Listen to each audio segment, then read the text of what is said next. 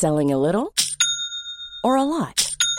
Shopify helps you do your thing however you cha-ching. Shopify is the global commerce platform that helps you sell at every stage of your business. From the launch your online shop stage to the first real life store stage, all the way to the did we just hit a million orders stage. Shopify is there to help you grow. Shopify helps you turn browsers into buyers with the internet's best converting checkout.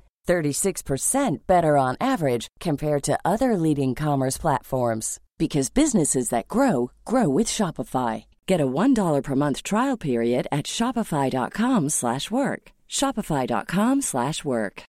Millions of people have lost weight with personalized plans from Noom, like Evan, who can't stand salads and still lost 50 pounds. Salads generally for most people are the easy button, right? For me, that wasn't an option. I never really was a salad guy. That's just not who I am. But Noom worked for me. Get your personalized plan today at Noom.com. Real Noom user compensated to provide their story. In four weeks, the typical Noom user can expect to lose one to two pounds per week. Individual results may vary. Hey, it's Paige DeSorbo from Giggly Squad. High quality fashion without the price tag. Say hello to Quince. I'm snagging high-end essentials like cozy cashmere sweaters, sleek leather jackets, fine jewelry, and so much more. With Quince being 50 to 80% less than similar brands. And they partner with factories that prioritize safe, ethical, and responsible manufacturing. I love that. Luxury quality within reach. Go to quince.com slash style to get free shipping and 365-day returns on your next order. quince.com slash style.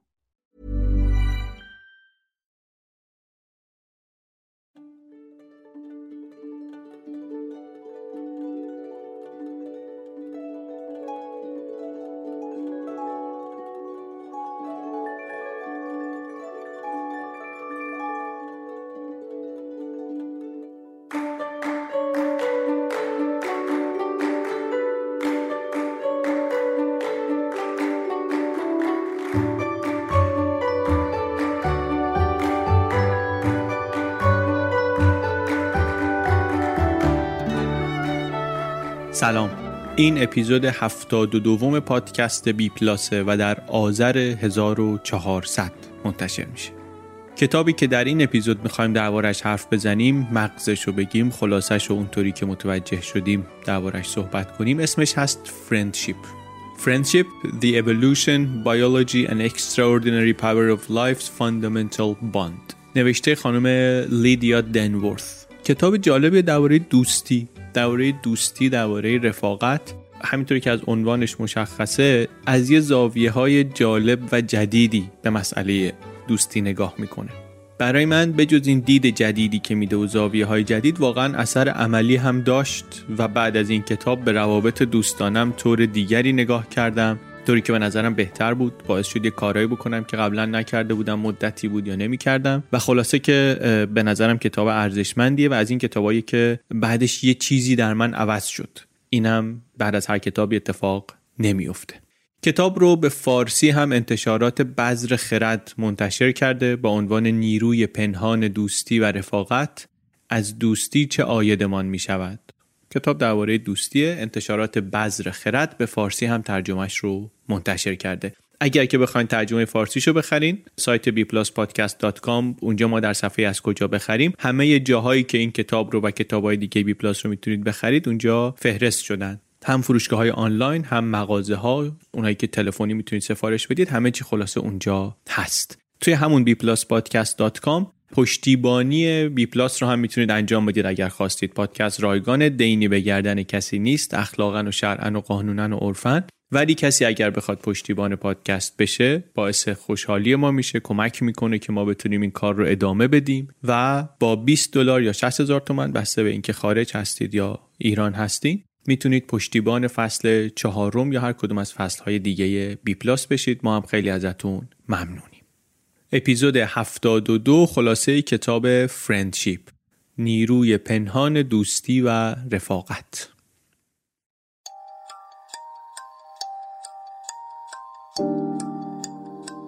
اسپانسر این اپیزود آچاره است. شما تو خونه یه کاری داشته باشین چیکار می‌کنین مثلا یه چیزی خراب بشه یه یخچالی فریزری پکیجی یا کمک بخواین واسه یه کاری تو خونه مثلا تمیز کردن خونه ای باشه کارواشی باشه اسباب کشی داشته باشین اینا کارهای مهمی هن. یعنی اگه بد انجام بشن ضرر دارن اعصاب خوردی دارن کلی گرفتاری می‌تونن درست کنن ولی از اونورم نمی‌خوای که این بشه یه پروژه‌ای واسه خودش. حالا دوره بیوف از این بپرس از اون آمار بگیر این مغازه رو ببین اونجا زنگ بزن قیمت بگیر سابقه اینو چک کن. دنبال یکی میگردی که هم کارش خوب باشه هم بقیه جاهایی که رفته ازش راضی باشن. یه آدم کاربلد قابل اعتماد. آچار اینجا به درد می‌خوره. شما تو خونه هر کاری داشته باشی مثل این کارهای تعمیراتی نظافتی یا اصلا کار آرایشی رنگ مو هرچی. میری رو آچاره یا اپش یا سایتش نگاه می‌کنی می‌بینی کیا این کارو می‌کنن شرایطشون چیه؟ بین کسایی که آچاره قبلا بررسی کرده که اینا مدارک رو دارن و دوره رو دیدن و قابل اعتماد هستن یکی رو انتخاب می‌کنی و با هم توافق می‌کنی. اینطوری شما هم می‌دونی که کارت به بهترین شکل انجام میشه. هم خیالت راحته که اگر هم اشکالی پیش بیاد آچاره هست.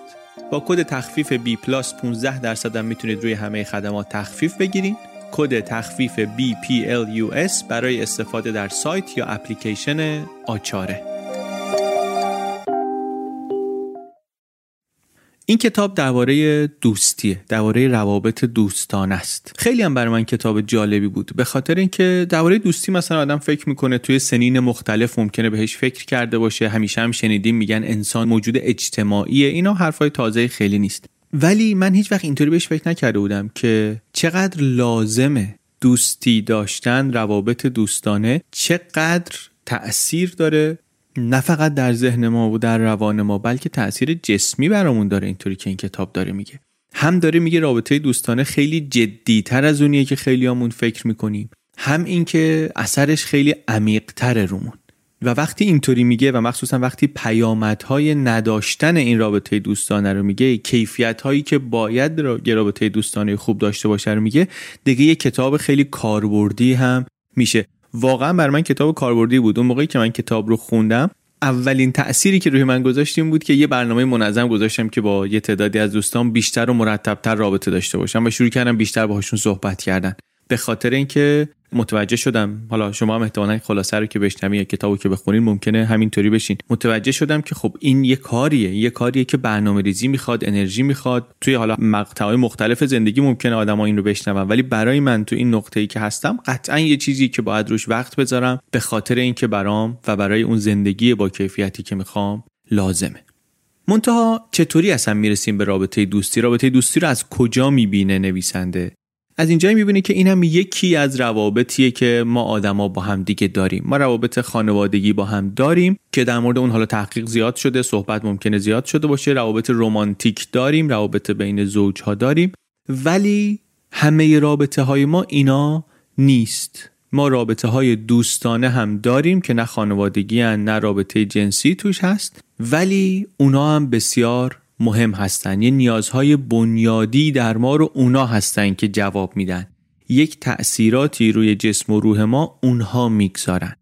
و واقعا موضوعی بود که خیلی زیستشناسا بهش توجهی نمی‌کردن. فکر می‌کردن که رابطه دوستانه نه که کسی ندونه که هستا می‌دونستن هست ولی فکر می‌کردن ربطی به بقا نداره. ربطی به موفقیت زیست موفقیت تکاملی ما نداره. یه چیزی ما بالاخره آدمیم کنار هم داریم زندگی می‌کنیم. یه چیزی اختراع کردیم ابداع کردیم به نام رابطه دوستانه. اصلا مال جامعه مدرن هم هست. یه چیز ضروری نیست. یه چیزی مثل فلسفه یه چیزی مثل هنر ارزشی نداره برای بقای زیست شناختی ما. یه چیزی که به قول یک نویسنده میگفتش که friendship has no survival value. Survival value نداره. بقای زیست شناختی ما وابسته بهش نیست. بلکه به بقای ما ارزش میده. It gives value to survival. باعث میشه که حالا که بقا داری حالا که دووم آوردی زنده موندی حالا یک ارزش بالاتری پیدا کنه زندگیت. ولی نویسنده این کتاب میگه اینطوری نیست. میگه دوستی به جز این که آره ارزش میده به زندگی که داری می‌کنی و به دوومی که آوردی و اینها خیلی مستقیم و خیلی دقیق به بقای ما هم کمک می‌کنه. به سلامت جسم و روح ما هم کمک می‌کنه. همین یه حرف اولین قلابی بود که باعث شد توجه من به این کتاب بیشتر جلب بشه. این که داره میگه که دوستی اصلا برای ما ارزش تکاملی هم داره سروایوال ولیو هم داره. این حرف هم حرف جالبیه هم واقعا برای من حرف تازه بود. نویسنده میگه ما در دوره های مختلف زندگی از نوزادی، کودکی، نوجوانی، دوران بلوغ، میانسالی، کهنسالی توی همه این دوره ها ما یه روابطی گسترده تر از هیته خانوادهمون همین روابط دوستانمون اینها هستن که نقش کلیدی دارن. در زندگیمون. یعنی چه به خودت فکر کنی الان در سن جوانی باشی در میان سالی باشی در کهنسالی باشی در نوجوانی باشی چه به فرزندانت فکر کنی چه به والدینت فکر کنی چه به دوست و همکار و همسایه و آشنا و اینات فکر کنی موضوع رابطه دوستانه موضوع جدیه. فقط مال نوجوانان نیست فقط مال بازنشسته ها نیست. برای چی میگم جدیه تاکید می‌کنیم جدیه؟ چون وقتی یه چیزی جدیه باید بهش فکر کنی. باید احتمالا توی زندگی تغییراتی بدی یک اصلاحاتی انجام بدی. شاید لازم بشه یه برنامه ریزیایی بکنی در سطح بزرگتر در سطح اجتماع که واقعا بتونی این بخش زندگی رو غنیترش کنی. یا اگه داریم میگیم خیلی جدیه یعنی درست انجام ندادنش ریسکایی داره خطراتی داره. بتونی جلوی اون خطرات رو بگیری. ایناست که این حرف رو مهمتر هم می‌کنه. ضمن اینکه نویسنده می‌خواسته نگاه علمی هم به موضوع بکنه و خودش هم میگه میگه علمی درباره دوستی نوشتن کار خیلی سختیه. به خاطر اینکه علم با چیزایی سر کار داره که بشه اندازشون گرفت و بعد از اینکه اندازه گرفت می‌خواد اون پارامترها رو ببینه حالا چطوری میشه تغییرشون داد. یعنی هم باید بتونیم دقیق تعریفش کنیم هم باید بتونیم اندازش بگیریم و ما گیر داریم. ما در تعریف کردن دوستی هم یه مقدار گیر داریم. اصلا دوست کیه؟ چطوری ما می‌تونیم تمایز قائل بشیم بین یک رابطه عاشقانه، رابطه رمانتیک و رابطه دوستانه یا رابطه خانوادگی و رابطه دوستانه؟ چون دقیق اگر فکر کنیم تعریفمون رو دقیق کنیم دیگه نمی‌تونی بگی من با برادرم مثلا دوستم بهترین دوست من همسرمه. نمی‌تونی اینطوری بگی. در حالی که خیلی اینو میگن. البته توی همه فرهنگا نمیگن. ولی مثلا آمریکایی‌ها زیاد میگن که مثلا همسرم بهترین دوست منه. تو نظرسنجی نشون میده که آمریکایی‌ها بیشتر میگن تا مثلا مکزیکیا میگن تو مکزیک مثلا این نظر سنجی کردن هیچکی نگفت. اصلا براشون خورده عجیبم بود. یعنی چی؟ ولی به هر حال خیلی این رو میگن. دیدیم. میگن که همسرم مثلا بهترین دوست منه. خب وقتی یه همچین چیزایی داریم که خود قاطی پاتیه تعریف سختتر میشه. و البته بجز این مسئله شبکه های اجتماعی هم هست فیسبوک هم مثلا هست که آدم اونجا با هم دیگه دوست میشن فرند میشن. بعد ممکن آدم واقعا فکر کنه که مثلا 1800 تا دوست داره. در حالی که خب خیلی مفهوم رقیق شده ای اگه بخوایم به اون هم بگیم دوست به دوستم بگیم دوست. دوست مفهوم تازه ای نیست. ارسطو هم درباره دوستی صحبت می‌کرد. اتفاقا تصویر نسبتا روشنی هم می‌داد. وقتی از فیلیا حرف می‌زد تقریبا همین معنی دوستی رو میده. می‌گفت که این یکی از لذتهای خالص زندگیه. می‌گفت انواع مختلفی داره رنگای متفاوتی داره. گاهی فایده ای توش هست مثلا رابطه کاری گاهی لذتی توش هست رابطه رمانتیک مثلا و گاهی هم بر اساس فضیلته. یعنی یک رابطه حقیقی بین دوتا ذهنه. ولی یه نکته خیلی جالبی توی حرف ارسطو هست که این نویسنده هم تو این کتاب از همون استفاده می‌کنه برای تعریف دوستی. و اونم اینه که جایی که میگیم رابطه دوستانه هست حتما باید احساس مثبتی در کار باشه. احساس مثبتی باشه و دو طرفه هم باشه. یعنی اگه ما همدیگه رو می‌بینیم به هر دلیلی مثلا همکار همدیگه هستیم و باعث شده که مثلا بعد از کارم با هم معاشرت کنیم ولی بعدش احساس خوبی من ندارم این رابطه نمی‌تونه رابطه دوستی باشه. نویسنده یک المان دیگه هم اضافه می‌کنه به این و میگه دوستی باید سه تا ویژگی داشته باشه. باید مثبت باشه باید دو طرفه باشه بده بستون باشه و باید رابطه با دوامی هم باشه. یعنی باید یک مدت زمانی ازش گذشته باشه. اینا رو می‌گیره به عنوان حداقل های دوستی. بعد میگه حالا ممکنه چیزای دیگه هم باشه ها. ولی این ستا اگه نباشه دیگه در تعریف من و در تعریف این کتاب اینا دوستی حساب نمیشه. مثلا ممکنه آشنایی خیلی طولانی مدت باشه. یا مثلا ممکنه که هزار یک دلیل وجود داشته باشه که ما هم دیگه رو می‌بینیم. زیادم می‌بینیم. ولی نه به خاطر اینکه هر دو از بودن با هم لذت می‌بریم به خاطر اینکه مثلا بچه همون یه مدرسه میرن. این دیگه رابطه اسمش دوستی نیست. حالا شما هر اسمی بخوای می‌تونی روش بذاری یا می‌تونی بهش بگی دوستی. ولی اون وقت دیگه اونطوری که این کتاب درباره دوستی صحبت می‌کنه شما نباید به اون رابطه فکر کنی. نکته این.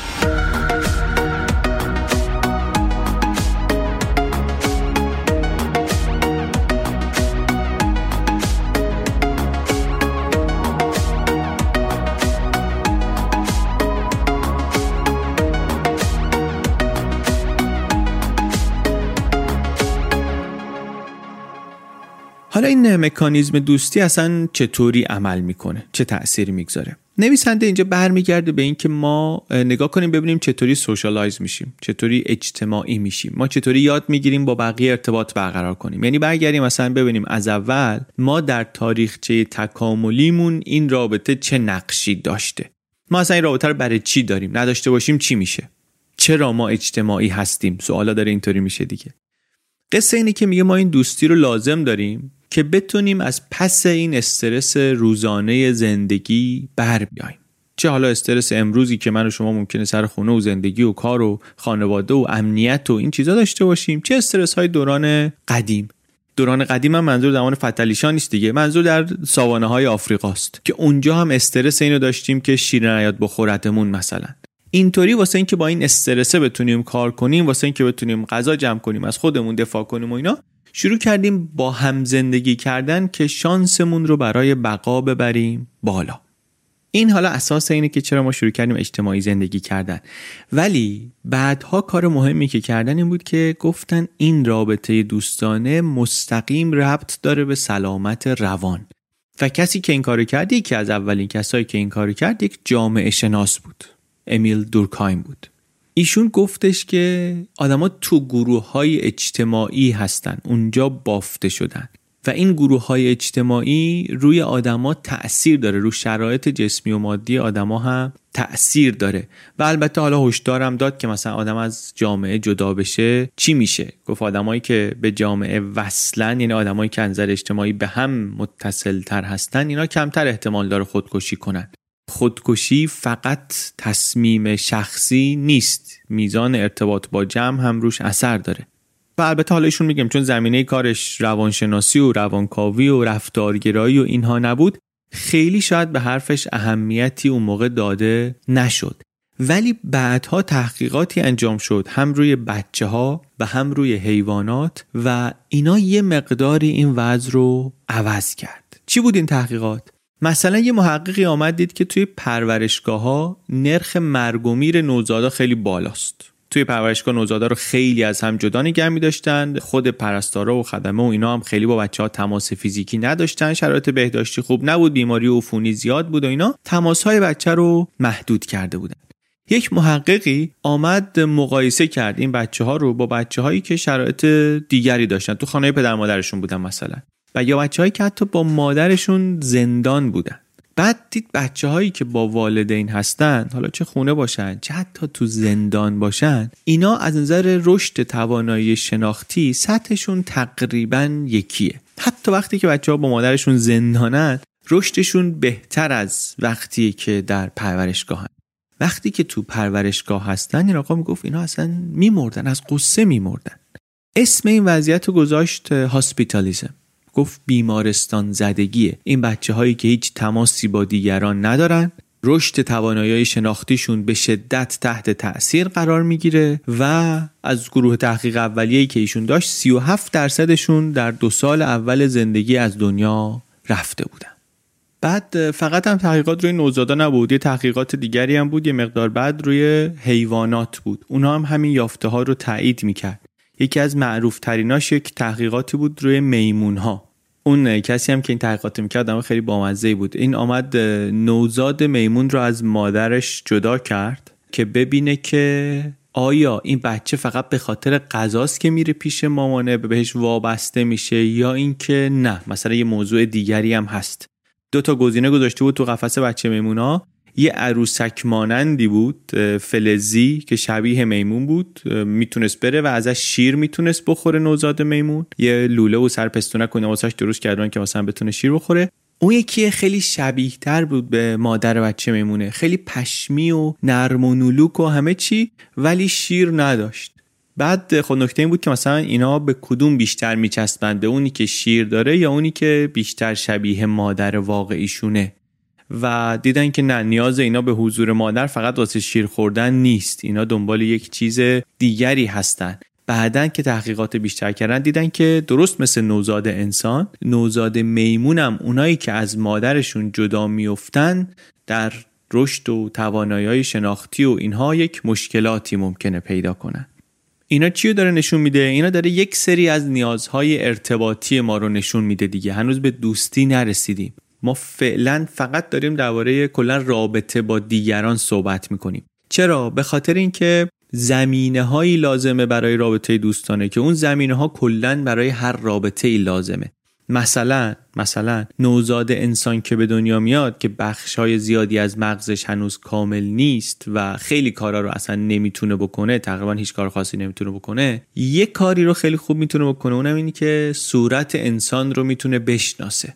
چند ساعت نوزاده از تولدشون گذشته میگه توی یه آزمایشی جلوی چشمش سه تا تصویر مختلف میذاشتن.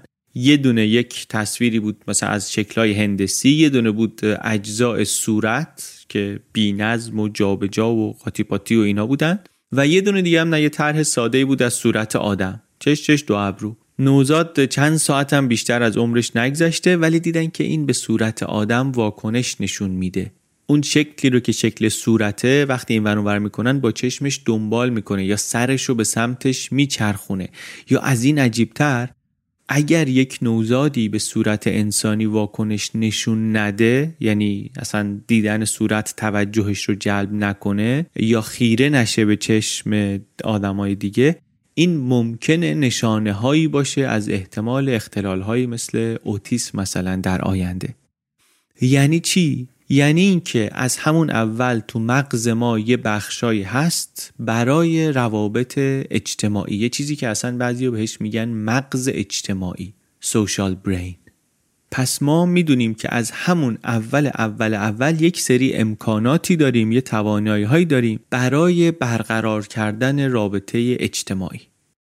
یه چیز دیگر هم می‌دونیم. اونم این که وقتی که از اجتماع جدا میفتیم یه خطرایی تهدیدمون می‌کنه. توی کتاب روابط از دست رفته دیدیم که می‌تونه ببرتمون به سمت افسردگی و استراب. اینجا هم نویسنده صحبت می‌کنه درباره اینکه تنهایی و جدا افتادن همه چیز رو خطرناکتر می‌کنه. زمینه رو برای انواع بیماری ها مساعدتر می‌کنه. مثلا میگه توی تحقیق بلند مدتی دیدن آدمایی که اول تحقیق میگن که روابط اجتماعیشون کمتره احتمال بیشتری وجود داره که تا چند سال بعد که تحقیقات هنوز ادامه داره از دنیا برن. داده ها رو به انواع مختلف میگه تحلیل کردن دیدن. این نقش روابط اجتماعی مح نمیشه. یعنی حتی وقتی سیگار کشیدن رو ثابت نگه می داشتن رفتارهای پرخطر برای سلامتی رو ثابت نگه می داشتن وضعیت اقتصادی اجتماعی رو ثابت نگه می داشتن بازم آدمایی که روابط اجتماعیشون کمتر بود به نسبت طول عمر کمتری داشتن. یعنی اینکه ما به دیگران نیاز داریم. به حضور آدمهای دیگه نیاز داریم. و این نیاز داشتن فقط نیاز به روابط خانوادگی و روابط رمانتیک نیست.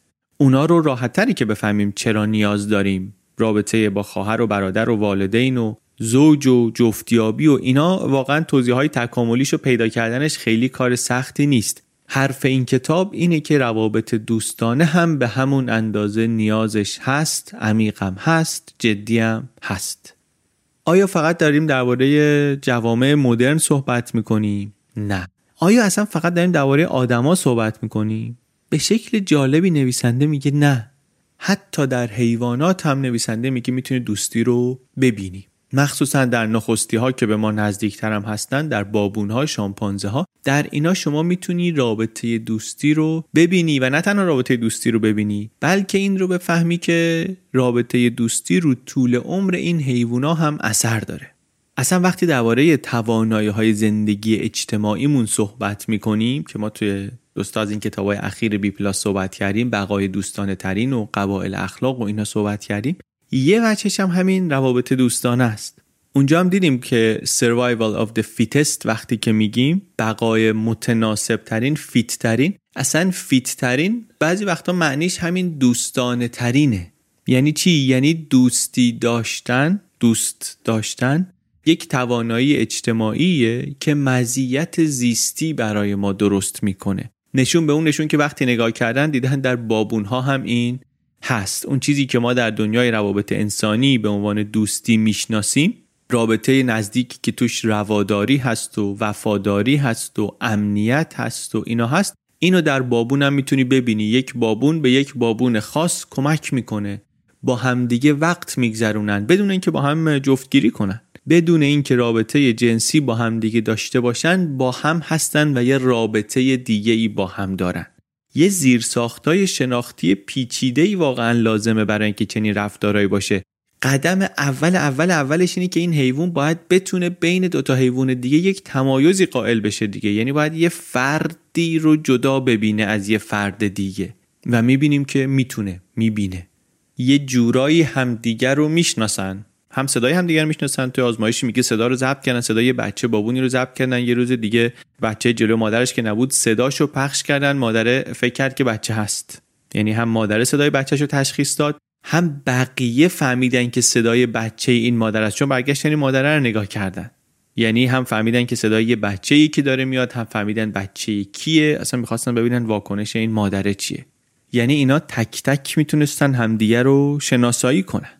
خیلی این آزمایش بعضیاش جالبه. ما وقتی اینطوری کتاب تعریف می‌کنیم خلاصه ای کتاب تعریف می‌کنیم توی بی پلاس نمی‌تونیم بریم جزئیات قصه این که چطوری آزمایش کردن و اینا رو معمولا تعریف کنیم. جاش دیگه اینجا نیست. ما مجبوری مستقیم بپریم سر نتیجه.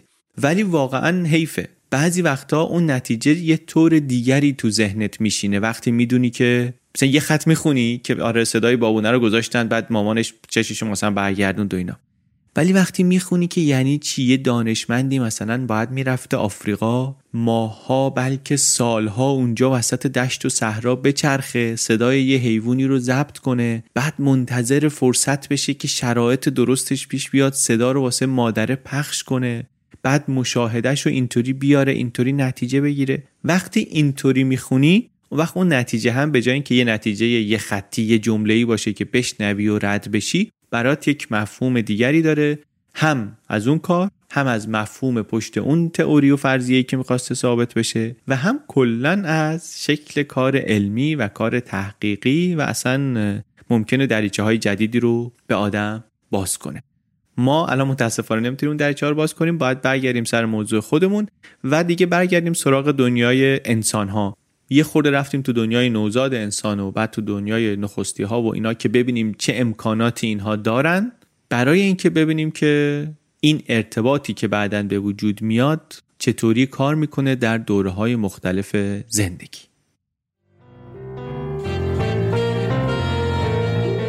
اسپانسر این اپیزود فلایتیوه. از فلایتیو می‌تونیم برای سفر، پرواز و هتل و این چیزا بگیریم. مقصد سفر شما هر جایی که باشه چه در ایران چه خارج از ایران می‌تونید بر اساس تاریخی که می‌خواین برین اونجا دنبال بلیت هواپیما و هتل و اینها بگردین. گزینه های متنوعی بهتون میده. اطلاعات و شرایط هر کدوم رو ببینین مقایسه کنین آنلاین ریالی پرداخت کنین و رزرو کنید چه پرواز رو چه هتل رو. خیلی ساده هم هست. فرقی هم نداره واقعا شما فرانسه بخوای بری دبی بخوای بری یا شیراز بخوای بری یا کیش بخوای بری. فلایتیو حتما برای سفر شما یه راه حل هایی داره. خودشون میگن بهترین قیمت بلیت هواپیما و هتل رو هم دارند بزرگترین تأمین کننده پرواز خارجی هم هستند پشتیبانی هم که یک چیزیه که برای مسافر مخصوصا در سفر خارج چیز مهمیه. در فلایتیو خوب داره انجام میشه. 24 ساعته است هم تلفنی هم واتسپی هم از طریق سایت سایتشون رو ببینید تنوع سرویس ها و جزئیاتش اونجا هست. توی اینستاگرام و وبلاگ و ایناشون هم یه چرخی بزنید. ببینید که درباره سفر محتواهای جذابی دارن که چشم آدم رو می‌گیره. سفر ولی اگه می‌خواین برین بلیت سفر و هتل رو می‌تونید از فلایتیو بخرید. پرداخت ریالی تنوع هتل ها زیاد پشتیبانی هم هفت روزه و 24 ساعته. اسپانسر این اپیزود فلایتیو.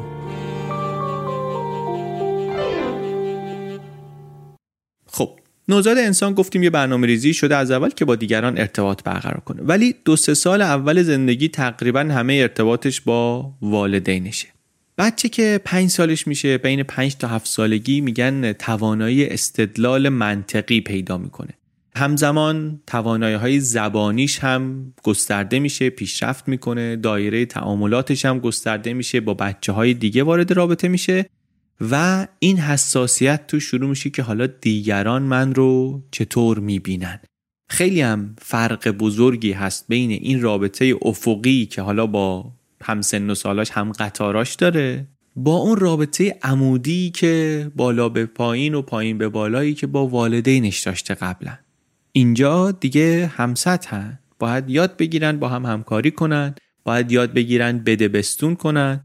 باید مفهوم وفاداری رو مفهوم قابل اعتماد بودن رو اینا رو باید بفهمن و اصلا باید بتونن اینجا تمرین کنن این مهارت ها رو.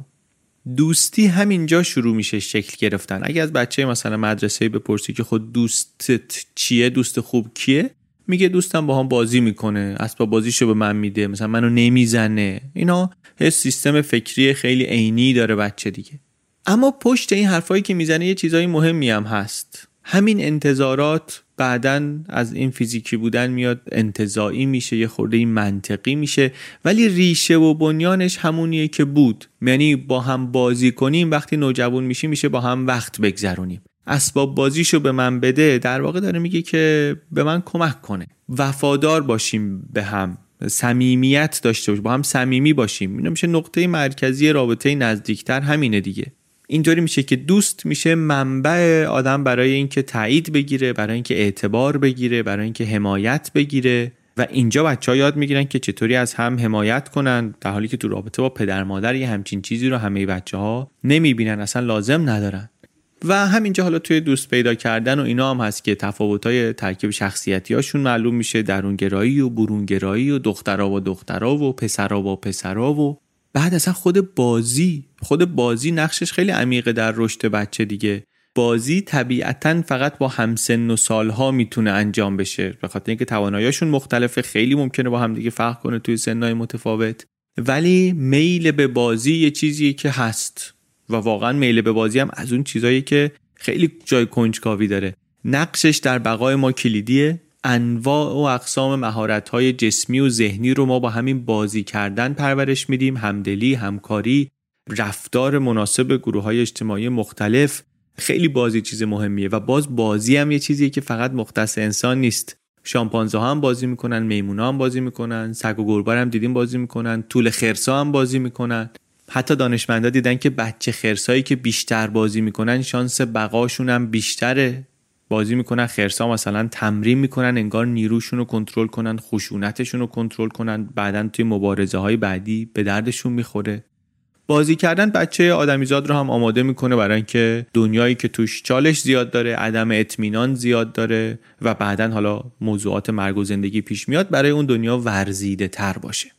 اینا رو گفتم چون مستقیم به موضوع کتاب ربط نداره. هرچند توی کتاب دربارش صحبت می‌کنه. ولی من گفتم به خاطر اینکه حواسمون باشه اگر بچه دور برمون هست بازی رو براش جدی بگیریم. بازی بچه خیلی مهمه. خیلی خیلی مهمتر از اینه که مثلا فکر کنی فقط وقتش رو باید یه طوری بگذرونه. واقعا اثر داره روی توسعه دادن توانایی هاش یه چیزی رو نویسنده تعریف می‌کنه. میگه رفتن یه تحقیقی کردن از زندانیا پرسیدن که کودکیتون چطوری بوده؟ بچه بودی چطوری خودتون رو سرگرم می‌کردین؟ بعد دیدن که توی بسیاری از اینها در بچگیشون جای برای بازی وجود نداشته. بازی نمی‌کردن. برای همین شاید که گاهی بازی رو اصلا یکی از امیال پایه‌ای امیال بنیادی ما می‌دونن.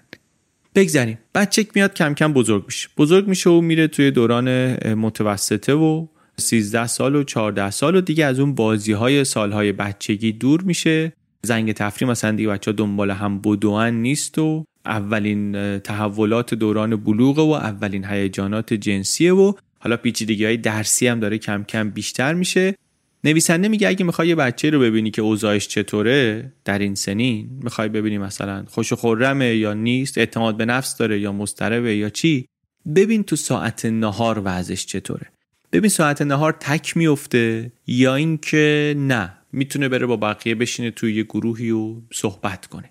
چون روابط دوستانه توی این سن گسترش پیدا می‌کنن و کارکردشون هم عوض میشه. به خاطر اینکه دیگه پذیرفته شدن و پذیرفته نشدن و اینا میشه یک موضوع محوری.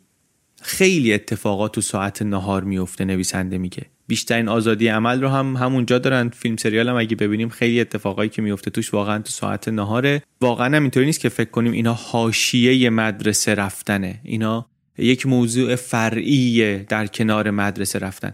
واقعا اصل مدرسه رفتن همینه. اینجاست تو این مدرسه است تو این دورانی که ما یاد می‌گیریم چطوری با آدما رابطه برقرار کنیم پیچیدگی های روابط رو بفهمیم. اینطوری هم نیست که یکی بیاد برامون توضیح بده بفهمیم. با آزمون و خطا می‌فهمیم. وفاداری رو اعتماد و همکاری رو همه این مهارت های بسیار پیچیده و خیلی حیاتی رو ما توی همین محیط یاد می‌گیریم. اگر فکرم بکنیم به همون دوران اگر از اون دوران گذشتی من نمی‌دونم شما که گوش میرید توی چه سنی هستید. اگه توی اون سنی هستید که توی اون دوره هستین بدونین که خیلی دوره مهمیه. خیلی چیزهای مهمی رو دارین تمرین می‌کنین. خیلی بالا پایین های احساسیش شدیده خیلی سخته. ولی نتیجه ای که از این بالا پایین ها گرفته میشه تجربه ها و درس هاش اینا تا دهه های بعد باهاتون میمونه. برای منم که این دوره خیلی وقتی که گذشته وقتی برمیگردم ازش چیزی که یادم مقدار زیادیش همین روابطه و اینکه چقدرش خوب بود چقدرش خوب گسترش پیدا کرد چقدرش مثلا مدرسه یک سیستمی داشت که نمیذاش اینا گسترش پیدا کنه. من این قسمت های کتابو که میخوندم دوباره یادم میومد که مثلا تو مدرسه ای ما نمیذاشتن با هم دیگه بیشتر از یه حدی دوست بشیم. یه گروهی که شروع می‌کرد اعتمادش به هم زیاد شدن رابطهشون با هم قوی شدن مدام تلاش می‌کرد مدرسه که این رابطه رو به هم بزنه به هر شکلی. و من بعدا که بیشتر خوندم و یه خورده بزرگتر شدم متوجه شدم که چقدر این ضرر داشته چقدر از چه امکاناتی ما رو محروم کرده. مسئله نیست نمی‌خوام حالا قهر این چیزها رو بزنم. مسئله اینه که بدونیم که اون دوره چقدر دوره مهمیه و چه چیزهای اساسی رو داریم در اون دوره یاد می‌گیریم. هی دوستیامون عوض میشه بچه ها گروه های دوستیشون رو عوض می‌کنن تا مثلا کم کم به یک ثباتی برسن.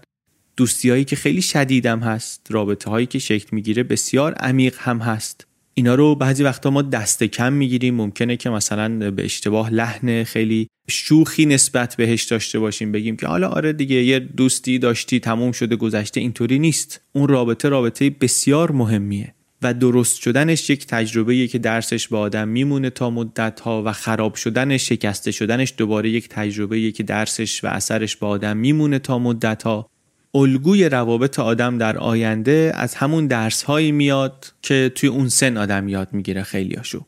خیلی از والدین خیلی از معلما جنبه مثبتی رو که این روابط داره نمی‌بینن و مثلا به اون روابطی که مشکل درست کرده و اینا توجه می‌کنن. ولی کتاب مثال می‌زنه میگه که مثلا معلما میان دوستای صمیمی رو که سر کلاس با هم دیگه مثلا حرف می‌زنن اینا از هم جدا می‌کنن. در حالی که میگه اگه ما می‌خوای توانایی حل مسئله رو در اینها پیشرفت بدیم و بهتر کنیم اگر می‌خوایم تعامل و گفتگوشون بهتر بشه خب باید بذاریم اونایی که بهتر می‌تونن با هم صحبت کنن کنار هم باشن. اینکه دو تا آدم رندوم بذاری کنار هم که نمی‌تونن صحبت کنن بین اینا لزوما همکاری درست نمیشه. درباره این دوران کتاب خیلی به نظرم حرفای جالبی می‌زنه. یه حرف مهم دیگری که می‌زنه درباره سوریه تاریکتر اون دورانه. جایی که آدمایی که دوست نزدیک ندارن بیشتر میرن در خطر افسردگی خطر استراب مخصوصا بین پسرها میگه خیلی این رایجتره و این می‌تونه که زمینه رو آماده کنه برای مشکلات سلامتی و مشکلات اجتماعی در آینده. اینم باز یه چیزیه که والدین و معلم ها و مسئولین مدارس و اینا باید کتاب میگه خیلی بهش توجه کنن. چون سن سن مهمیه. یه دلیل دیگه اینه که مهمه اینه که نوجوان ریسک پذیره. داره تجربه می‌کنه. باید این کارو بکنه. تقریبا در همه جوامع انسانی یه شاخصه سن نوجوانی همین میل به تجربه جدید و به خطر کردن و ایناست. به خاطر اینکه نویسنده میگه بخش های عاطفی احساسی مغزشون که از نظر تکاملی قدیمی تر هستن اینا کاملا رشد کردن. ولی قشر پیشانی هنوز کامل نشده. تا اواسط دهه 20 طول می‌کشه تا کامل بشه. هنوز عقل و منطق اون چیزی که باید باشه نیست. احساسات و امیال با تمام قوا دارن میرن جلو. منطق و نیروی عقلانی و اینا هنوز تو فره که جا بیفته. این باعث میشه کلی رفتار هیجانی و رفتار غیر عقلانی بکنه آدم نوجوان. رفتاری که ممکنه برای منی که مثلا سنم از اون گذشته دیگه اصلا نفهمم برای چی تو اینطوری تصمیم گرفتی. ولی اون ذهن یه طور دیگه ای داره کار می‌کنه. بعضی وقتا هم البته این رفتارها رفتارهای خیلی پرخطری میشه. بعضی وقتا هم نتایج خیلی بدی به بار میاره. گاهی می‌ذارن اینا رو به حساب فشار همسالان میگن اینا پیر پرشره مثلا یه گروهی هن دارن یه شری می‌کنن یه جایی. منم ممکن احساس کنم که اگر پایه نباشم دیگه اینا مثلا منو تردم کنن. یا مثلا بگن این اسکله یا هرچی ولی نویسنده میگه این فقط فشار نیست. لازم نیست که فشاری بخوان بیارن که آدم نوجوان همچین تصمیمی بگیره. گاهی همین که حضور داشته باشن دوستای آدم آدم رو ریسک پذیر می‌کنه. و اینم باز نکته جالبیه. به خاطر اینکه سن که میره بالاتر رابطه برعکس میشه. آدمی که سنش بالاتره وقتی کنار دوست داشت باشه یه خورده ای خرکی تر رانندگی می‌کنه. در سن بالا آدم تنهایی ممکنه یه خورده معقولتر رانندگی کنه. ولی اگه کنار دوستاش باشه ممکنه یه خورده سرعت بره مثلا ولی سن پایین میگه برعکسه. میگه وقتی که تنهاست احتمالا معقولتر رانندگی می‌کنه. اینا باز مهمه بهش فکر کردن. هم می‌تونی برگردیم به خاطرات نوجوانی خودمون فکر کنیم و توضیح یه سری رفتارامون رو پیدا کنیم. همین که اگر نوجوانی دورورمون هست و فرزندی داریم برادری خواهری کسی داریم به اون یه مقدار فکر کنیم و رفتارش رو سعی کنیم حس و حالش رو بهتر بفهمیم. هم حس و حال خودش رو و هم این نکته رو که دنیا رو نوجوان از طریق پدر مادرش دیگه داره نمی‌فهمه داره از طریق دوستاش می‌فهمه. اصلا تجربه کردن دنیا در سن و نوجوانی از طریق دوستانه. بر همینم تاثیر دوستان دوره نوجوانی روی آدم خیلی خیلی زیاده. یه مقدار البته معلفه های رابطه دوستانه تغییر می‌کنه. بر اساس سن تغییر می‌کنه موقعیت تغییر می‌کنه جنسیت تغییر می‌کنه. ولی همچنان اون احساس مثبت اون وفاداری و همدلی در طول زمان اینا چیزهاییه که شما می‌بینی. اینا تمهای مشترکی که در رابطه دوستانه می‌بینی. مثل رابطه رمانتیک اینجا هم باید بین طرفین یک تمایلی یک گرایشی به هم وجود داشته باشه. توی رابطه مثلا عاشقانه به میگن یک کمستری میگن یک شیمی بین ما هست. توی دوستی هم نویسنده میگه همینه توی مهمونی بزرگ شما برید چند نفر پیدا میشن که برات جذابترن برای معاشرت کردن. با اینا بیشتر دوست داری وقت بگذرونی حرف بزنی با اینا بیشتر دوست داری دوست بشی. این به خاطر همون چیزیه که بین شما هست. و البته این که ما داریم میگیم که جوهر دوستی همچنان همونه که احساس خوب داشته باشی و در گذر زمان و وفاداری و اینا داشته باشی به این معنی نیست که شکل دوستی ها در طول عمر آدم عوض نمیشه. قطعا عوض میشه. دهه 20 زندگی میگن سالهای قبیل است ترایب یرزه به خاطر اینکه آدم آزادتر های تازه می‌بینه توی این سن. دوستا احتمالا همچنان نزدیک هم هستند. زمان زیاد دارین که با هم بگذرونیم با هم بچرخین تفریح کنین اینها. دهه سی میگن دوره که دوستی ها توش محو میشه. آدم ازدواج می‌کنن یکی بچه دار میشه یکی نمیشه یکی ازدواج نمی‌کنه محل زندگی عوض میشه. بعد وقتی شکل زندگی عوض بشه دیگه نگه داشتن دوستی مقدار سخت میشه. اونی که ازدواج کرده با اونی که ازدواج نکرده یه خورده معاشرتش ممکنه سخت بشه. اون زوجی که بچه دار شدن بین اون دوستایشون که بچه ندارن ممکنه که یه خورده سخت بشه رابطهشون رو بخوان نگه دارن. شرایط کاری آدما ممکنه با هم فرق کنه و این خیلی سخت کنه حفظ رابطه رو یا محل زندگی ممکنه عوض بشه. و این وقتی وارد دهه چهل میشی بیشتر هم عوض میشه. به خاطر اینکه دیگه مسئولیت های کاری آدما جدیتر میشه. بچه اگر دارن بچه مدرسه داره میره می‌بری میاری کلی کار دیگه داره این بچه. و باز اولویت دوستان دیگه ممکنه در زندگی کمتر بشه. یه تحقیقی رو تعریف می‌کنه کتاب خیلی جالبه. میگه اومدن تلفن‌های آدما رو هفت ماه تماساشون رو بررسی کردن. سه میلیارد تماس دو میلیون کاربر مرد یک میلیون و هشتصد هزار کاربر زن. اومدن ببینن که اینا به کی زنگ می‌زنن کی به کی زنگ می‌زنه چقدر طولانی صحبت می‌کنن. دنبال چی هم هستن؟ دنبال اینن که ببینن که آدما به کی نزدیکن از نظر عاطفی. خب؟ بعد دیدن که همینطوری که آدم از نوجوانی میان و می‌رسن به اوائل بزرگسالی و اینا بیشترین و طولانی ترین تماس هاشون از والدین کم کم تبدیل میشه به تماس با دوستان تماس با جنس مخالف. جنس مخالف همسن و سال اینا کم کم میشه بخش بیشتری از تماس ها نویسنده میگه که وقتی نمودارا رو نگاه می‌کنی می‌تونی واقعا ببینی که آدم دوستاشون رو به خاطر روابط عاشقانه رها می‌کنن. یعنی یه شریکی پیدا می‌کنن دوست دختری دوست پسری چیزی پیدا می‌کنن دیگه کم کم رابطهشون با دوستاشون ضعیف میشه و این ادامه تاره تا 28 سالگی 29 سالگی. در سی سالگی میگه که دوباره دوستا میشن یک بخش عمده ای از تماس ها شاید به خاطر اینکه مثلا فرصت برای دیدارهای حضوری کمتر شده. بعد بین 29 تا 45 میگه تماس با شریک با با همسر هم کم میشه. احتمالا به خاطر که آدما با هم زندگی می‌کنن بیشتر حرفاشون رو حضوری می‌زنن. تماس با دوستا دوباره زیاد میشه. میشه یک بخش عمده ای از تماس ها مخصوصا بین خانم ها بعد میگه به سمت دوره های پایانی زندگی که نزدیکتر میشی یک تعادلی ایجاد میشه بین سه نسل. تماس با فرزندان، تماس با نوه ها و تماس با دوباره دوستا. آزمایش آزمایش جالبی خلاصه همین دیتا رو همین اطلاعات رو نویسنده می‌گیره. از زاویه ویژگی های شخصیتی معلفه های مختلف شخصیتی هم بهش نگاه می‌کنه. اونجا هم نتیجه گیری های جالبی داره که دیگه ما اینجا وارد اون نمیشیم.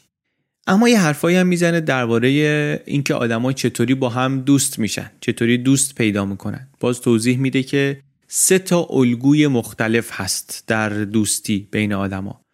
الگوی مستقل داریم الگوی انتخابگر داریم و تصاحبگر. حالا ترجمه ها شاید ترجمه دقیقی ما نگیم. independent discerning و acquisitive میگه اون کسی که الگوی دوستیش مستقله با کسایی که دور دوست میشه و بعدش هم که وضعیتش عوض شد جاش عوض شد دوستاش هم عوض میشن. آدمی که اینطوری خیلی متکی به نفسه. اونی که خیلی الگوی انتخابگر داره چند تا دوستی مشخص و محدود داره ولی خیلی عمیق به اینها وابسته است. روابط دوستیش بلند مدته و از میان سالی به بعدم دوستی جدید درست کردن براش خیلی سخت میشه. این ممکنه که بگه که من دو تا دوست دارم که مثلا تو دبیرستان با هم آشنا شدیم و دیگه رو هم خیلی تاثیر گذاشتیم و همیناست. دوستای نزدیک من همینا هستن. معیار خیلی سطح بالا و سختی داره برای دوست شدن.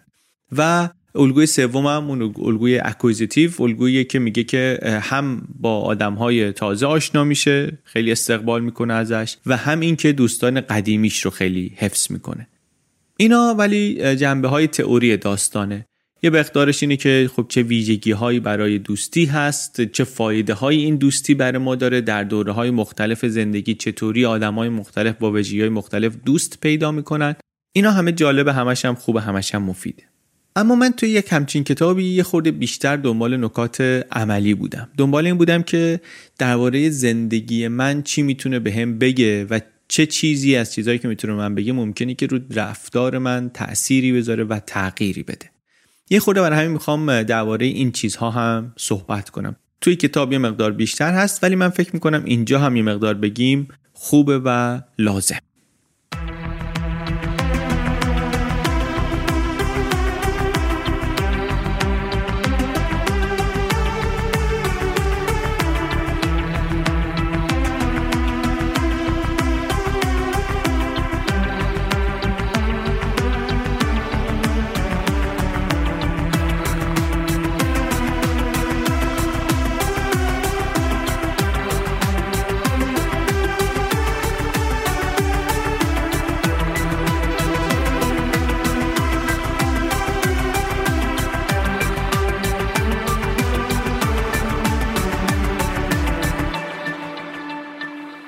اولین نکته چیه؟ اینه که مسئله اصلی مسئله زمانه. ما حالا مرد زن هر شخصیتی هر سنی هر چی باشیم و هر جایی که زندگی کنیم محدودیت اصلیمون زمانه. مخصوصا در بزرگسالی اولویت های مختلف زندگی ما با این روابط دوستانه ما رقابت می‌کنن سر زمان. میگه اومدن از آدما در سنین مختلف پرسیدن که چیکار داری می‌کنی؟ دو ساعت بار رفتن گفتن چیکار می‌کنی؟ چیکار می‌کنی؟ دیدن که آدم نوجوان سی درصد وقتش رو با دوستاش میگذرونه؟ آدم بین چهل تا 65 سال چهار درصد وقتش رو با دوستاش میگذرونه و بازنشسته ها 8 درصد وقتشون رو با دوستاشون میگذرونن. اما همه اینا میگن که از وقتی که با دوستاشون میگذرونن خیلی لذت می‌برن. یعنی رابطه برای همه مهمه ولی همه اونقدری که احتمالا دوست دارن نمی‌تونن براش وقت بگذارن. یه دلیلش شاید اینه که اصلا درست کردن این رابطه کار سختیه. فارغ از شخصیت و اینا بررسی هایی که نویسنده ها کردن میگه که چهل ساعت تا 60 ساعت معاشرت لازمه برای اینکه یک نفری از سطح آشنا برسه به سطح دوست کژوال فرند حالا دوست معمولی. اگه بخوای دوست واقعی بشه مثلا نزدیک 100 ساعت 80 تا 100 ساعت معاشرت لازمه. اگه بخوای دوست صمیمی بشه 200 ساعت معاشرت لازمه حداقل. بعد هر معاشرتی هم کافی نیست دیگه. همین که با هم زمان بگذرونیم کافی نیست. همین که کنار هم بشینیم کافی نیست. باید کارهای مشترک باشه باید احساس خوب باشه همدلی و همفکری باشه. ویدیو گیم بازی کردن بازی کردن به گوب خند داشتن ایناست که اون احساس خوب رو ایجاد می‌کنه رابطه رو عمیقتر می‌کنه دوستی رو نزدیکتر می‌کنه و گفتگوهایی که دوستی ها رو عمیق می‌کنن. این گفتگوها هم گفتگوهایی که هم طول می‌کشن. باید جا بیفتن و همین که ریسک دارن. یعنی اگر می‌خوایم که دوستی عمیق درست کنیم باید حواسمون باشه یه بخشش همینی که از یک گفتگوهایی باید نترسیم. شما اگه همه گفتگوهاتو محدود کنی به مسائل کاری و business و بازار و نمی‌دونم ماشین چنده و اجاره چی شد و اینجور چیزها نمی‌تونی واقعا انتظار شکل گرفتن رابطه عمیق دوستی داشته باشی. به خاطر اینکه اینا گفتگوهای کار خیلی گفتگوهای safe یه. اینا خیلی مطمئنه. ریسکی توش نیست. و وقتی ریسکی توش نیست جایزه ای هم توش نیست. نه اینکه حالا هر تو آسانسور می‌بینی مثلا بگی که آره من دو سال با بابام صحبت نکردم. مثلا یه همچین گفتگویی رو بخوای با یکی شروع کنی اونطوری که اون کمدین می‌گفت نه ولی خیلی گفتگوهایی میشه داشت. که اینا از این گفتگوی بیخودی کارمندی که ما خیلی وقتا با همدیگه می‌کنیم و یک ساعت دو ساعت هم ممکنه وقتمون رو باهاش بگذرونیم و هیچی هم ازش گیر هیچ کدوممون نمیاد بهترن من یه چیزی خوندم چند سال پیش حالا توی بلاگ بی پلاس میذاریمش. درباره این بود که یه سری پیشنهاد می‌داد. می‌گفت به جای small talk به جای حرفای بیخودی که مثلا همدیگر می‌بینین آدمی که همدیگر نمی‌شناسین مثلا دوتا غریبه با همدیگه شروع کنین صحبت کردن می‌خواین یه حرفی بزنین همینجوری از هوا و زمین و زمان و اینا صحبت می‌کنید پیشنهادایی داشت برای اینکه جایگزین اون سوالا بکنید به جای اینکه هوا چطوره ساعت چنده بارون میاد بارون نمیاد و فردا گرم کرده. سرد امسال سرد پارسال این موقع برف نیومده بود. سال دیگه این موقع برف میاد. پیارسال این موقع دو برابر برف اومده بود. سرد نه نه نه سرد نیست آقا رطوبته. این رطوبت باعث میشه که سرد به نظر بیاد وگرنه هفت درجه مثلا بیشتر نیست. دیگه چند سال می‌خوای حرفو بزنی؟ خیلی پست جالب بود. من اینو هر از گاهی تو موبایلم داشتم بهش نگاه می‌کردم و از خیلیش هم استفاده می‌کردم. و واقعا هم کمک می‌کرد. واقعا هم کمک می‌کرد. در صحبت با غریبه کمک می‌کرد. و حتی در صحبت با دوست و آشنا هم کمک می‌کرد به خاطر اینکه بعضی وقتا ما اون مکالمه ها رو هم خیلی سخت شروع می‌کنیم و از جاهای خیلی پرت و پورتی شروع می‌کنیم و این وقت محدودی رو که داریم خیلی بد ازش استفاده می‌کنیم. مخصوصا در دوره میان سالی خیلی باید مواظب باشی به خاطر اینکه درباره اهمیت دوستی خوندی و شنیدی و می‌دونی که باید اولویت بدی به این کار یک وقتی اختصاص بدی. ولی خب زندگی هست و اولویت های دیگه هست و کارهای دیگه هست و اشتغالات دیگه هست آدم نمی‌رسه از این درست نگهداری کنه. و وقتی که درست نگهداری نمی‌کنی این چیزی رو که براش سالها وقت گذاشتی واقعا همینطوری به دست نیومده که سالها براش وقت گذاشتی انرژی گذاشتی و همینطوری ممکنه راحت از دست بدی به خاطر اینکه نمی‌رسی بهش به خاطر اینکه ازش نگهداری نمی‌کنی. نازکارای تن شاخ گلی که به جانش کشتن و به جان دادمشا به این دریقا ببرم می شکند واقعا همه زندگی زحمت کشیدی این رابطه دوستی رو به هر ضرب و زوری بوده با این همه فاصله و با این همه سختی کشیدی نگه داشتی ولی از دستش میدی.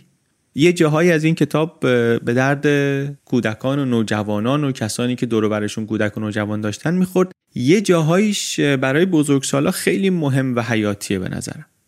کتاب درباره دوستی حرف می‌زنه. درباره نقطه مقابلش هم صحبت می‌کنه. اگه دوستی رابطه ماست با همدیگه رابطه نداشتن ما با همدیگه میشه تنهایی.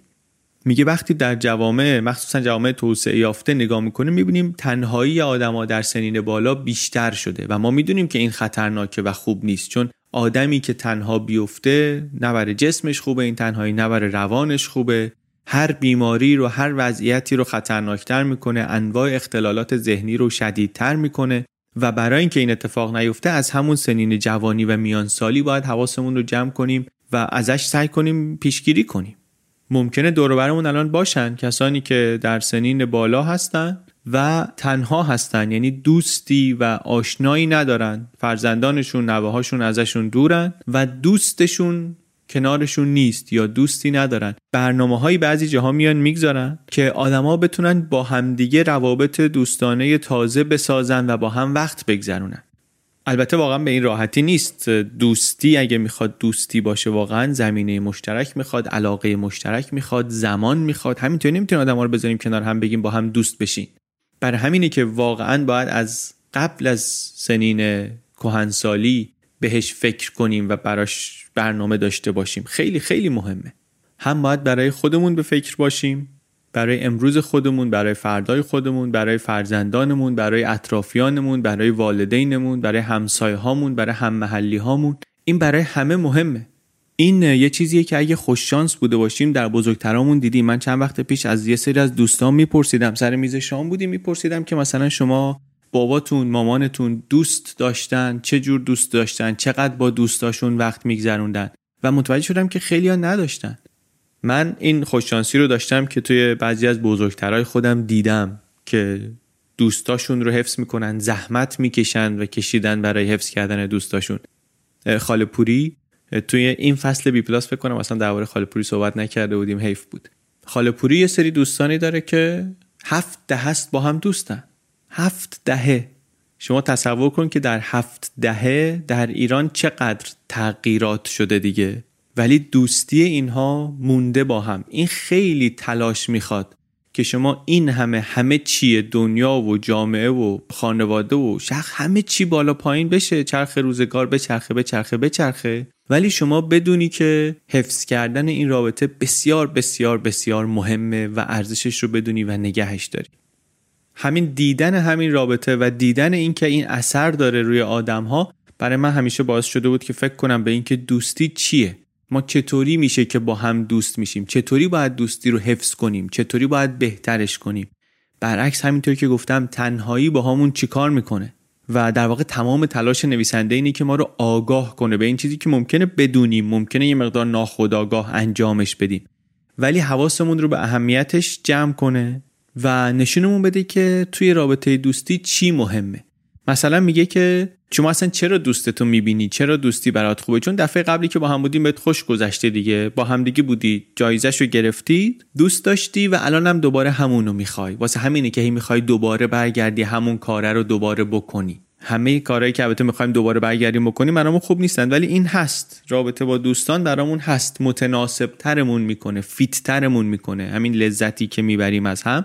و فقط هم لذت روانی میگه نیست. میگه هورمون ها هم در بدنمون تغییر می‌کنن و همین هم میشه که رابطمون قوی تر میشه عمیق تر میشه. هی می‌خوایم برگردیم پیش هم. میگه که کیفیت دوستی از تعداد دوست مهمتره. میگه تعداد دوست تو اینترنت ممکنه جالب باشه. مثلا در نوجوانی ممکنه آدم ها رو تحت تاثیر قرار بده. ولی این دوستی که ما اینجا داریم ازش صحبت می‌کنیم این کیفیت می‌خواد. کمیت هم توش اثر داره ها. منتها اون جایی کمیت بیشترین اثر رو داره که تعداد دوست از صفر میشه یک.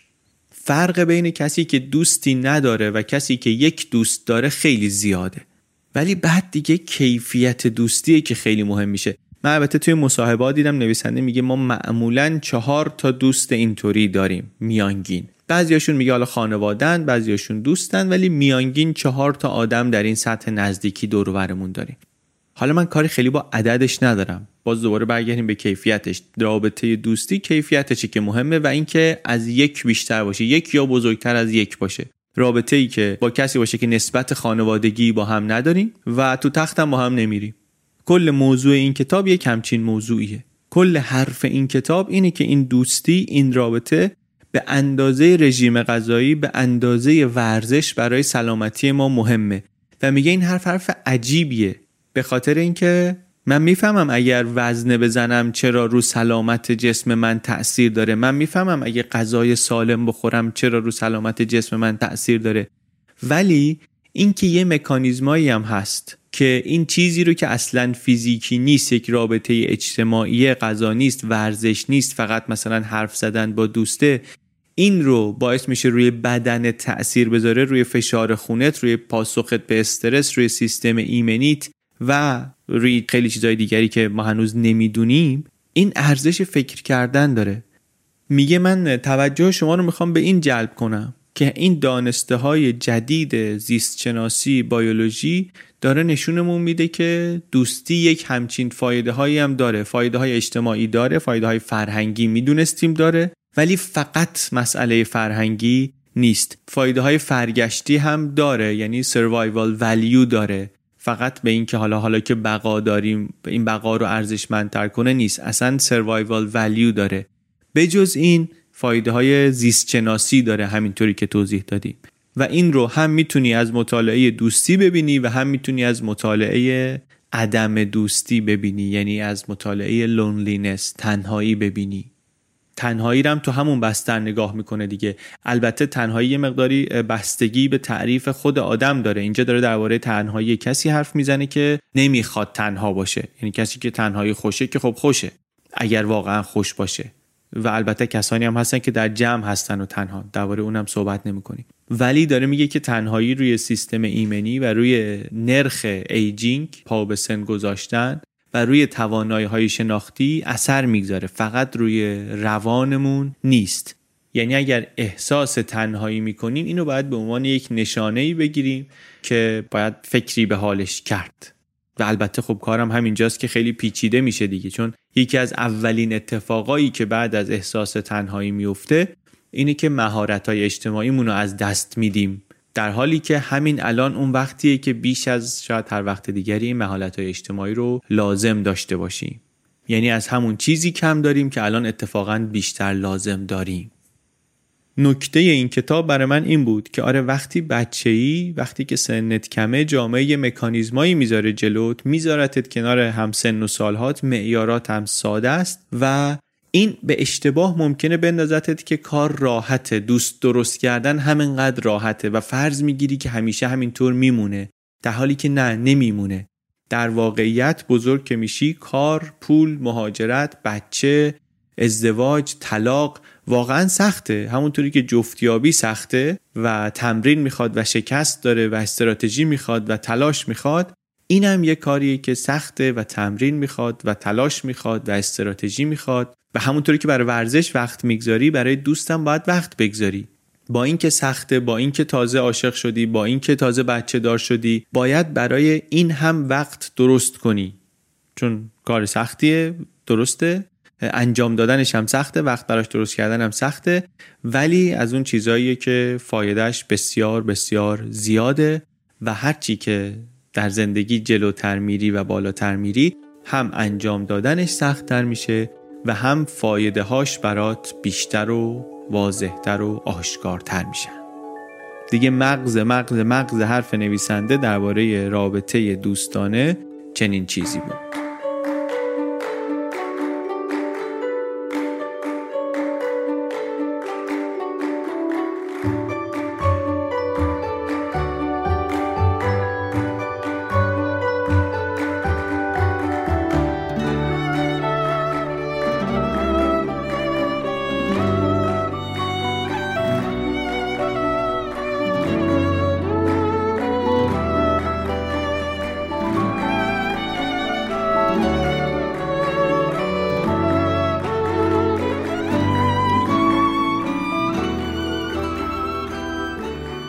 که شنیدین اپیزود 72 دوم پادکست بی پلاس بود. این اپیزود خلاصه کتاب Friendship بود.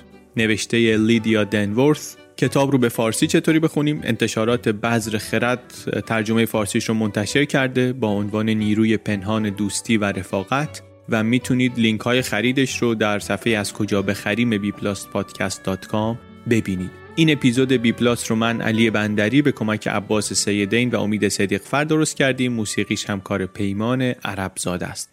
من گفتم این کتاب برام اثر عملی داشت. واقعا کتاب رو که خوندم تمام شد بعدش به یکی از دوستام زنگ زدم. تقریبا بلا فاصله و بعدم سعی کردم برنامه ریزی کنم که مرتبتر این کار رو بکنم و این ارتباطی رو که حالا فهمیدم چه اهمیت هایی داره افزون بر اون اهمیت هایی که قبلا می‌دونستم این رو بیشتر ازش مراقبت کنم و مواظبش باشم خلاصه. امیدوارم برای شما هم این کتاب فایده های عملی هم داشته باشه. ما این حرفا رو نکاتی رو که اینجا می‌خونیم و میشنویم و اینا رو توی bpluspodcast.com تو بخش وبلاگ مرور می‌کنیم یا حرفای تازه می‌زنیم از این نویسنده یا درباره این موضوع یا از آدمای دیگه ای که درباره این موضوع حرف زدن یا حرفایی که این نویسنده ها درباره موضوعهای دیگه زدن خلاصه اینا رو اگر دوست دارید که در این کنجکاوی ها با ما همراه باشید وبلاگمون رو در peoplespodcast.com پیشنهاد می‌کنم که ببینید. دم شما هم گرم که گوش می‌دید و پیشنهاد می‌کنید و پشتیبان مالی پادکست میشید که پشتیبانی کاملا اختیاری هم هست. یک دلار یا سه هزار تومن برای هر اپیزود می‌تونید پشتیبان پادکست بی پلاس بشید. دم شما هم گرم. ممنون از همه شما. ممنون از اسپانسرهای این اپیزود. آچاره و فلایتیو. و ممنون از انتشارات بذر خرد که در این اپیزود کنار ما بودند ما یک چهار شنبه در میون خلاصه کتاب تعریف می‌کنیم در بی پلاس از پادکست های چنل بی